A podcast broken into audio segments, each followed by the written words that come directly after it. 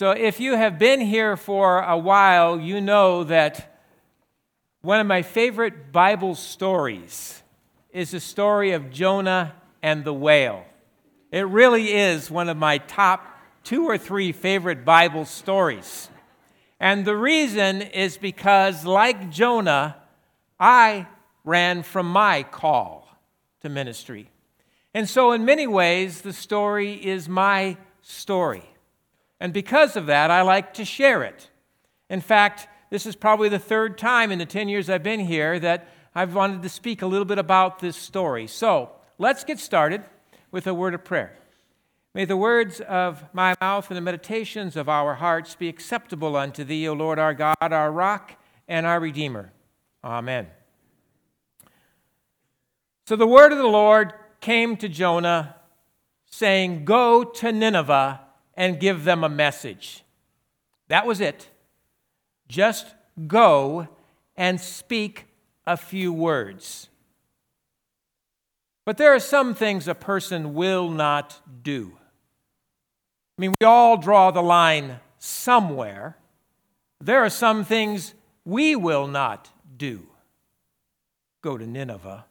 God might just as well have said, Love ISIS. Or whoever it is that is your enemy, reconcile with that person, those people. I mean, there are some things a person just will not do. We all draw the line somewhere, and Jonah drew the line with Nineveh. So the first opportunity he had, he hopped on a ship and he headed in exactly the opposite direction to Tarshish, the rock of Gibraltar a far off and exotic place, a place of mystery, of intrigue, mostly a place to hide, to hide from God. Now, at first, I picture the voyage being quite pleasant blue sky, the water is calm, maybe dolphins dancing alongside of the ship. But it's not too long until the scene begins to change as on the horizon is the, the sky turns dark, and then soon the wind begins to blow, and then the thunder starts rattling the ship as the lightning cracks above, and pretty soon the ship is being tossed to and fro, so much so that the sailors are afraid the ship is going to sink. And it's at that moment when they grab everything that isn't nailed down and toss it overboard in hopes of saving themselves. And when that doesn't work, well, they grab old Jonah by the seat of the pants and they throw him overboard as well kerplunk. Now, as Jonah sinks toward the bottom of the sea, above, all grows calm. Hide from God. Really? Really? You think you can hide from God? Well, as Jonah sank toward the bottom of the sea, it, there must have come a point where he, where, he must, where he thought things couldn't get any worse, and then they did because a giant fish swam toward him, and the giant fish opened its mouth, and the giant fish swallowed him whole. Hide from God, really. Well, what happened next is kind of ironic, because what happens next is prayer, you know, six leagues under the sea, deep kind of prayer. And what made it so ironic is this Jonah who thought he could hide from God in Tarshish now thinks God ought to hear him from the belly of a fish deep below the sea. And so he prayed, maybe first doing a little bargaining, you know, God, if I win the lottery, I'll give you 10%. Did I say 10%? Make it 20%. God, if you get me out of this, I will. But at some point, it became real. His prayers became deep. God, help me. God, save me. God, help me. He prayed. And for the first time in the story, Jonah gets something right. Because God does hear him. And God does help him. God does save him. The giant fish surfaced, and then it spit up and out spewed Jonah. And before he could even wipe the seaweed and the fish slobber off of his face, the word of the Lord came to Jonah again Go to Nineveh and give them a message. Jonah drug his feet as he entered that great city. He made his way to town square where people will gather for this or for that or for the other reason. He pulled up a soapbox, stood on top, cleared his throat, and then shouted out, Only 40 more days until Nineveh is overthrown. That was it. Eight little words. All that seaweed and fish slobber for eight little words. And you would think those words would have meant nothing to the Ninevites. After all, Nineveh was a great city, 120,000 people. And Jonah was just one guy, and a fishy smelling one at that. But we know when the word of God is spoken, something always happens. Even if it's a simple word like God loves you. When the word of God is spoken, something happens. People heard him. And suddenly they were convicted to their hearts. They passed the word on to others, and then to others. And pretty soon, everybody in Nineveh, everybody is on their knees praying to God God, help us. God, save us. God, help us. And guess what? God heard their prayers too. And God helped them too. And God saved them too. And that ticked old Jonah off because we all draw the line somewhere, and Jonah had drawn the line with Nineveh. I knew you were going to do this, God. I knew you were going to show a mercy. Why did you have to bring me down to see this thing? How about a little hellfire and damnation? A little fire and brimstone raining from heaven. After all, they're the bad guys. They're the ones who have done despicable things. They deserve to be punished. They deserve to be punished. They at least deserve three days in the belly of a fish. After all, they're worse than I am, right? Right? Right?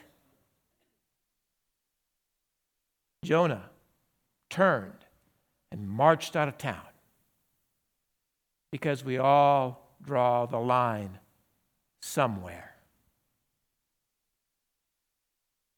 Let's turn our attention to the reading of Scripture.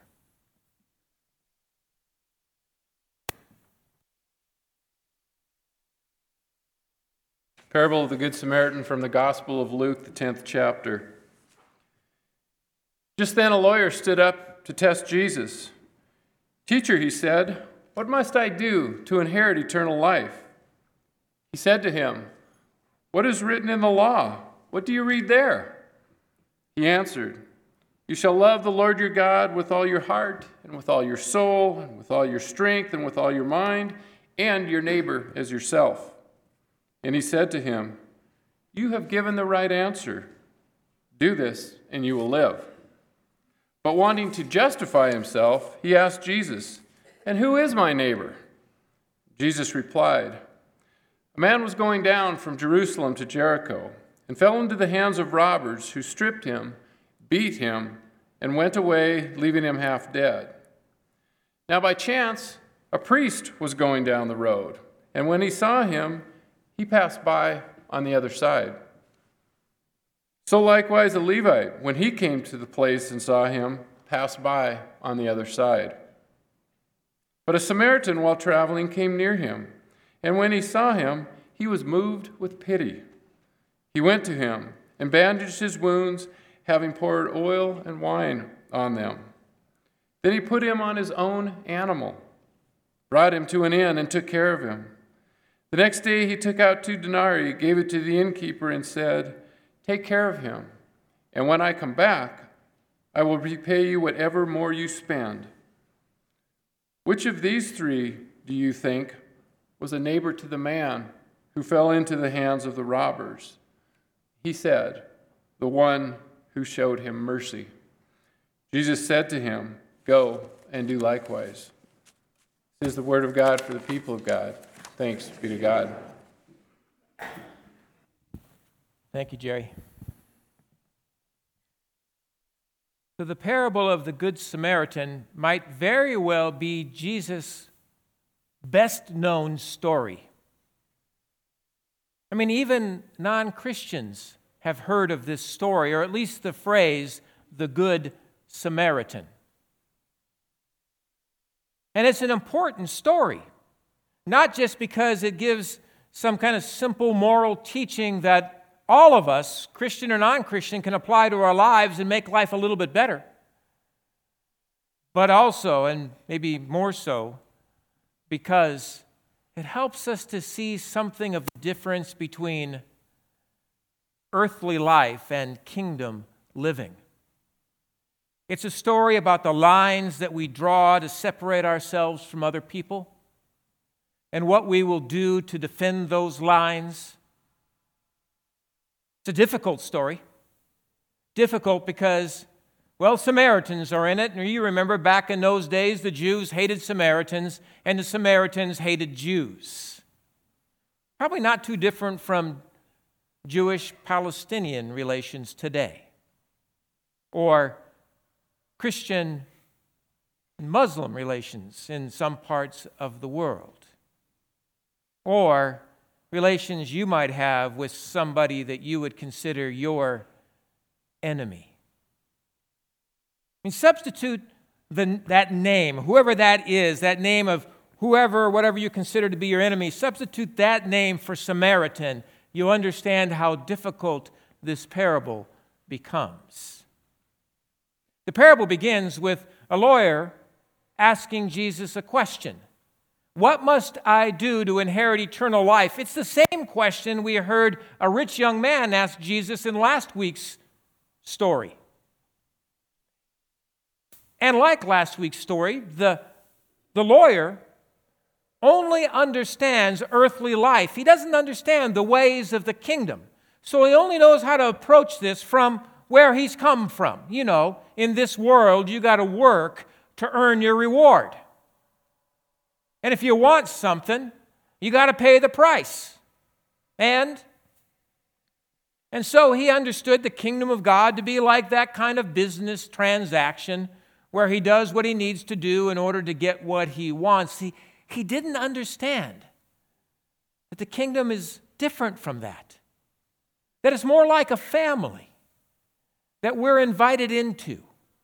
Not, we're invited into it not because of anything that we have done or anything that we will do for the family. We're invited into it simply because the head of the family, God, loves us and knows that the family is not complete without you or without me. And we don't have to do anything to earn our way into this family. We simply accept the invitation. Take our seat at the family table. Well, the lawyer didn't understand the way of kingdom life. He only understood earthly life. And so he asks Jesus, What must I do to inherit eternal life? Now, Jesus knows that there's something behind that question for him, so he does what Jesus often does, which is respond with another question. What do you think? What does the law say? Jesus says. And the lawyer says, Well, we are to love the Lord our God with all of our heart and soul and mind and strength, and we're to love our neighbor as ourself. And that's a pretty good answer. In fact, that's what Jesus says. That's a good answer. Do that. And that's when we get to the heart of the matter. When the lawyer asks the real question. I mean, certainly the lawyer knew of Jesus, right? He knew of him already. And he knew that Jesus had a habit of crossing those conventional Jewish lines. He knew that he was always crossing those lines and associating with people other than folks like us. I mean, Jesus had just gotten back from Samaria, where he spent time with their enemy. So he wanted to know who's the neighbor? Jesus. I mean, the lawyer could answer the question for himself. He knew for him, neighbors were folks like him. You know, people on his side of the line. Folks on the other side of the line, they weren't neighbors. And he could love folks on his side of the line, he could manage that. Where it was difficult was with folks on the other side of the line. Folks on his side of the line, those were neighbors. Folks on the other side of the line, those were enemies. So tell me, Jesus, who is my neighbor?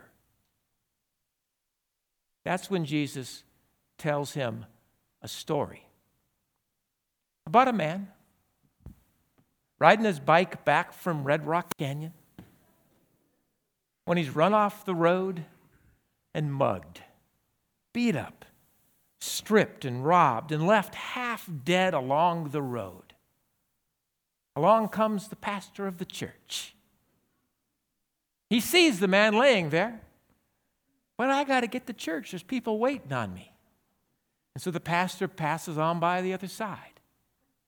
And then comes the church leader, sees the guy laying there, but I got to get to a committee meeting. They're counting on me, passes by the other side. And then comes the Samaritan or the enemy, whoever it is that you put in that spot of the Samaritan. You know, those people who live on the other side of the lines that we have drawn. And at this point, you might think things are about to go from bad to worse for this man. But it's the Samaritan who stops and, out of compassion, helps the guy. And we get Jesus' point. It's not a hard thing to understand. He's telling us to help people who are in need. Just help folks who are in need. But there's a little bit more to the story than that because Jesus never tells us who this guy is who's laying half dead alongside the road. And we can't figure it out because all of those cues that would help us to understand who this guy is, they're gone. He's been stripped naked, he's unconscious, he can't talk. We have no idea is this guy a Jew or a Samaritan? Is he a Christian or a Muslim or an atheist? Is he a good guy or a bad guy? Is he a victim or has he gotten what he deserved? No wonder the priest passed on by the other side. He didn't know to whom this guy belonged, what side of the line he was on. No wonder the Levite passed on by the other side. For all he knew, the guy had gotten what he deserved. But the Samaritan, all he doesn't see any of that stuff. All he sees is a human being in need of help. And the difference between the Samaritan and the priest, the difference between the Samaritan and the Levite, is some of the difference between kingdom living and earthly life. In this world, earthly life, in this world, people draw lines to separate themselves from other people. And a sense of judgmentalism grows up within us as we start thinking about us and them and how we are the ones who are right and they're the ones who are wrong. We're the ones who are deserving, they are not deserving. We're the ones who are better, they are the ones who are worse and a sense of judgmentalism that grows up within us. It reinforces these lines that we draw, and it makes it all the easier for us to pass on by somebody who is in need. Maybe the person's just getting what they deserve. But kingdom living is different from that. For one thing, in kingdom living, well, God's working on our hearts. King David cries out, Create in me a new heart, O God. The prophet Jeremiah foresees the day when Jesus would come and we'd be given a new heart, not like the old one. On our new heart, God's going to write God's law. And what is that law? It is the law of love. God is working to take that sense of judgmentalism out of us in order to perfect us in love so that as we look around this world in which we live, all we see are human beings. We, those lines that separate folks begin to disappear, and what we see are human beings created in the image of God. Now, yes, some human beings are lost. And yes, some human beings are hurting. And yes, some human beings are in need of help. And yes, everyone is loved by God. And the Christian life, kingdom living, has to do with us helping people who are in need, regardless of who they are, but simply because they are created in God's image. Now, when it comes to doing that, sometimes I think it's a little easier to do it as a church than it is to do it individually.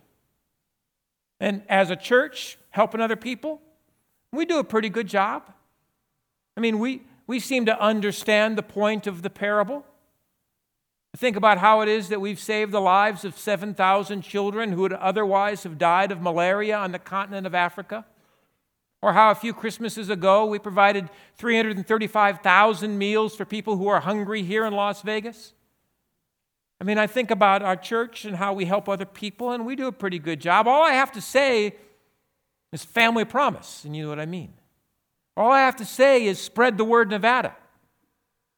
Or all I have to say is angel tree. Or all I have to say is Sacks for Souls. Or all I have to say is the VFW or the rescue mission or street teams or Nevadans for the common good. And on and on and on the list goes of ways that we are helping people who are in need. As a church, we do a pretty good job. But sometimes I think it's easier to do so as a church than it is individually. I mean, as individuals, we see people who are in need of help every day. Every day we see people who are in need of help, and we can't help everybody. I mean, no one of us can help all the people who are in need that we encounter. So, what are we to do? Well, let me suggest three little things to think about.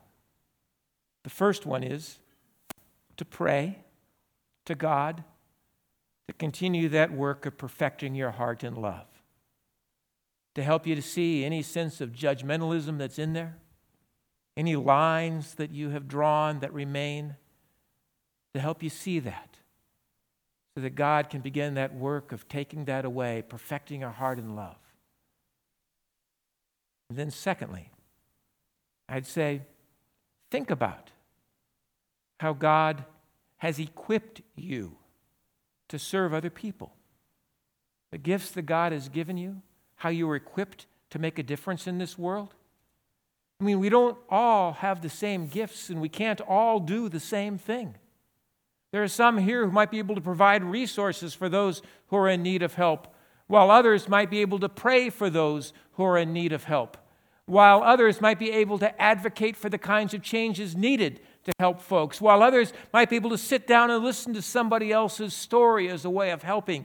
All of us have our own gifts.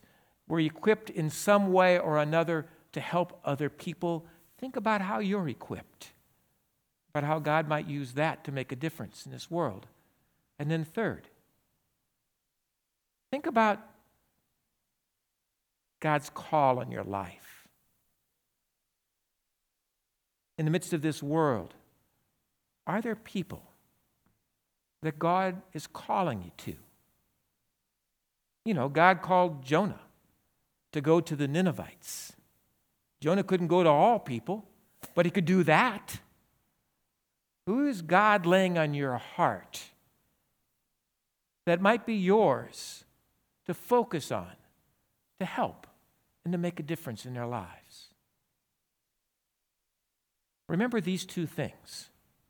First, where God's call on your life intersects with human need, that's a place where God will use you to make a difference and do so in a powerful way. Jonah, Nineveh.